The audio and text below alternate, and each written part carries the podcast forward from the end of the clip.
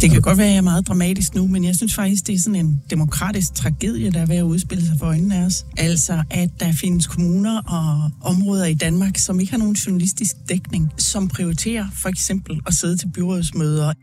Ja, sådan sagde formanden for Dansk Journalistforbund Tine Johansen kort før jul i mediemagasinet Q&K på BT.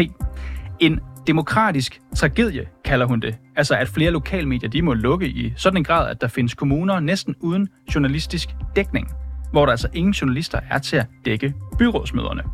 Og bare i løbet af de seneste 3 måneder, der har jysk-fynske medier, også kaldt JFM, opsagt 57 medarbejdere, lukket 11 ugeaviser og 3 lokalredaktioner. Og for at rette op på denne demokratiske tragedie, ja, så drager reporterne ud i kommunerne uden mediedækning for at finde de tabte historier og dække de glemte byrådsmøder. Og i dag går turen til Norddjurs Kommune.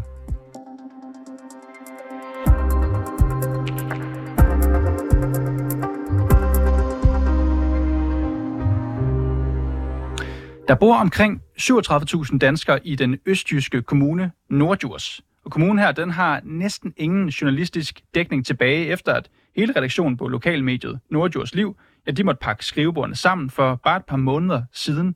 Så i dag bliver hele kommunen kun dækket af en enkelt ugeavis. Det er den, der hedder lokalavisen Norddjurs, og den har blot et par journalister tilknyttet.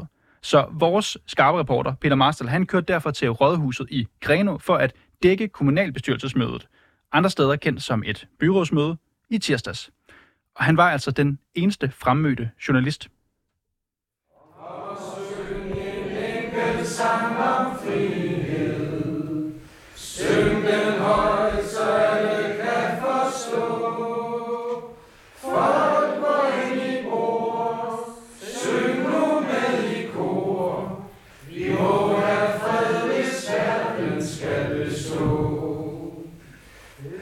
Klokken er slået 17, og alle i salen står op. Kun én kommunalpolitiker fra Danmarksdemokraterne har meldt afbud til dagens kommunalbestyrelsesmøde. Så her i den røde murstenspudede rådhussal i Greno er der 26 kommunalpolitikere, 2 rådhusbetjente og 2 borgere, der også har valgt at møde frem i dag, som sidder på tilhørpladserne. Om en halv time er der kun én af borgerne tilbage i salen.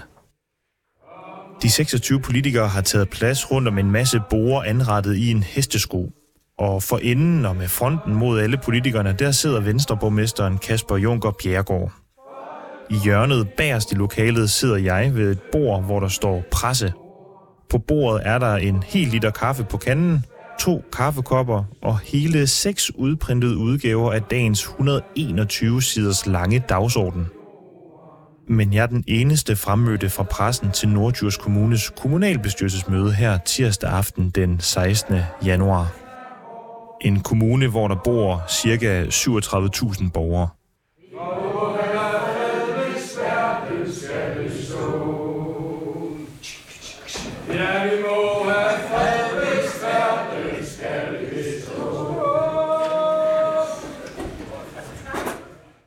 Ja, vi har en dagsorden i dag med 37 punkter, 36 på 8. Det tog over 3 timer at komme igennem bare de første 10 punkter ud af i alt 37 punkter. Og jeg vil her gennemgå nogle af de ting, der blev besluttet på det her kommunalbestyrelsesmøde i Norddjurs Kommune.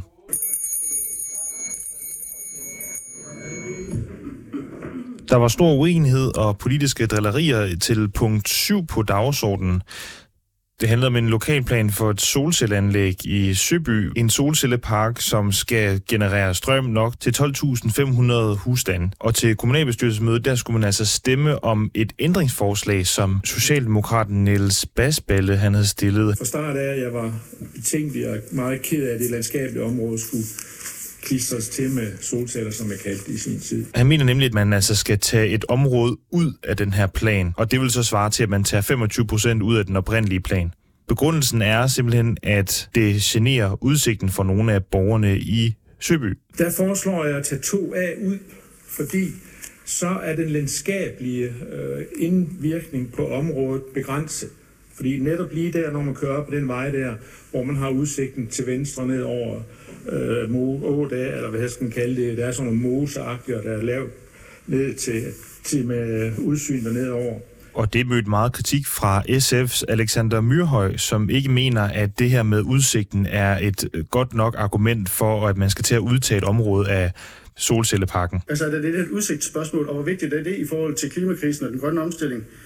Altså er man et grønt parti, eller er man ikke et grønt parti? Vil man det her, eller vil man det ikke? Og et blåt parti som Liberal Alliance er imod ændringsforslaget her fra Socialdemokratiet, hvor Sebastian Graver fra Liberal Alliance lidt driller Socialdemokratiet her til kommunalbestyrelsesmødet. Jeg har sagt det før. Jeg siger det igen i dag. Kommer nok til at sige det igen.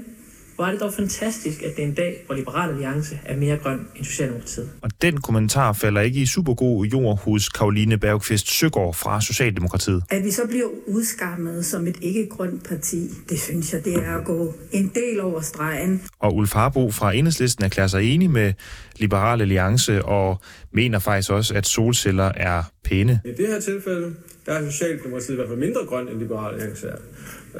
Og det synes jeg ellers er okay at sige. Om det så er udskamning eller ej, og om du så udskammer ham nu og mig nu, fordi at man ikke må kritisere Socialdemokratiet for at være mindre grøn den her gang, det kan man jo så diskutere i uendelighed. Jeg elsker solceller og kigge på dem, og jeg synes, de ser pænere ud end en mark. På trods af kritikken af det her ændringsforslag, så blev det stemt igennem 14 mod 12. Yes, der er 14 stemmer for og 12 imod, og det vil sige, at ændringsforslaget er vedtaget, og så er anlægget vedtaget med den ændring. Det var altså Enhedslisten og SF sammen med Venstre og Liberale Alliance stemte imod det her forslag.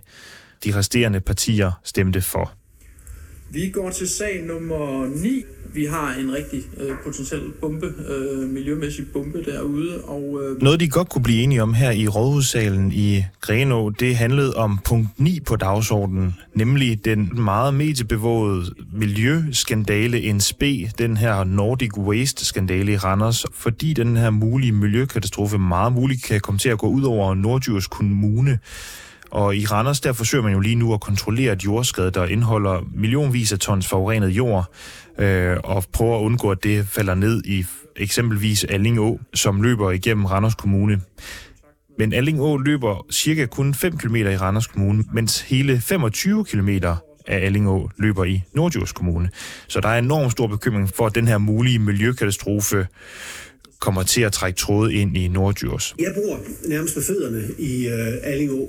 Og nu har jeg ligesom Benno ikke fødderne i vandkanten der, hvor jeg bor, men jeg er i hvert fald tæt på åen og snakker med mange, der bor og opholder sig omkring åen. Og der er egentlig mange, der har været lidt forundret over, at Norddjurs ikke de har meldt ud, at de også deltager i de her undersøgelser af forureningen af Alling Å. Og enigheden var til at tage og føle på her under talerne til dette punkt. Jeg synes, det er godt, Ulf han har bragt den her ind. Jamen, jeg er fuldstændig lige så enig som alle andre, og jeg vil da benytte mig af lejligheden til at klare mig fuldstændig enig med Ulf. Jeg fornemmer også, at det er en af de sager i aften, vi kan lande i enighed. Og derfor blev Norddjurs kommunalpolitikere enige om at bruge 80.000 kroner om måneden på at tage 4 ugentlige vandprøver af Alling Å, for at sikre, at de ligesom opdager, hvis der kommer noget forurening fra Nordic Waste i åen i Norddjurs Kommune. Det vi kunne gøre, det var, at vi kunne igangsætte 2 vandprøver på udvalgte steder. Og det er der så enighed om, at det gør vi til 4, for ligesom at signalere, at vi rent faktisk synes, det er vigtigt. På trods af enigheden til det her punkt nummer 9, så tog det altså 36 minutter, inden de altså alle sammen stemte for det her forslag. Der er ingen protester, det gør vi. Og det tog cirka 3 timer at komme igennem de første 10 punkter ud af i alt 37 punkter. De sidste 29 punkter, de blev altså klaret på lidt under en time. Og inden jeg kørte tilbage til Aarhus, der fangede jeg den eneste til det her kommunalbestyrelsesmøde, som altså ikke fik løn for at være til stede her til aften. Jeg hedder Jakob Skytte Ribergaard. Jeg er 24 år gammel. Jeg bor her i Greno. Og ja, til daglig arbejder jeg i en dagligvarebutik her i Greno. Jeg arbejder i Kvickly og trives fint med det. Og så er jeg politisk interesseret. Det er nok, fordi jeg kommer fra et hjem, hvor jeg havde 2 meget vidende forældre, som begge 2 interesserede sig meget for politik og historie og sådan nogle ting. Og det smitter sig nok samtidig af, at det har smittet godt af på mig. Hvor ligger din egen sådan, politiske tilhørsforhold, hvis du vil afsløre det for os? Altså, hvem er du mest enig med af partierne? Den ligger nok omkring Socialdemokratiet. Okay, det er du mest enig med. Ja. og du er jo ene tilhører. Du er den eneste, der sidder på tilhørerpladserne. Der var en anden kvinde tidligere, men hun gik efter en halv time eller lignende. Nu har vi været her i over 3,5 time. Hvorfor er du kommet? Det er nok overordnet set, fordi jeg synes, det her er super spændende, og vi lever i et demokratisk samfund, uanset hvorhen, om det er kommunalpolitisk regi, eller om det er landspolitisk. Vi har et demokratisk samfund, og det er næsten det eneste krav, demokratiet stiller til os borgere, det er, vi engagerer os, om ikke ansætter os ind i sagerne, sådan så vi har en formodning om, hvad der sker, fordi at vi er så privilegerede, vi bor i demokrati. Det skal vi værdsætte og være glade for. Hvad synes du har været det mest interessante af det, der har været vendt på kommunalbestyrelsesmødet? Jamen det, jeg tror umiddelbart, nu har jeg ikke lige fået scrollet alle punkterne igennem og har lige nærstuderet dem, men den jeg nok kender mest til, det er nok det biogasanlæg, som man snakker om derude ved Djursommerland-området. Og det er jo, ja, det er et område, som jo, nu kender jeg lidt til det, fordi det er jo tæt på bygrænsen. Det er jo sådan, hvis du kører her på hovedvejen mellem Greno og Randers, så det meste af tiden, det hedder Norddjurs Kommune, men lige derude omkring Djursommerland efter rampen, der hedder det Sydjurs Kommune, lige et par kilometer, 2-3 kilometer. Så det er forholdsvis tæt på vores kommune, og derfor så er det uden tvivl noget, som nok også har en betydning for vores område, og det er nok også derfor, man vender det her. Ja, og her til sidst, der hørte vi altså Jakob Skytte Ribergaard, som var den eneste person til stede, som ikke fik løn for at være i salen.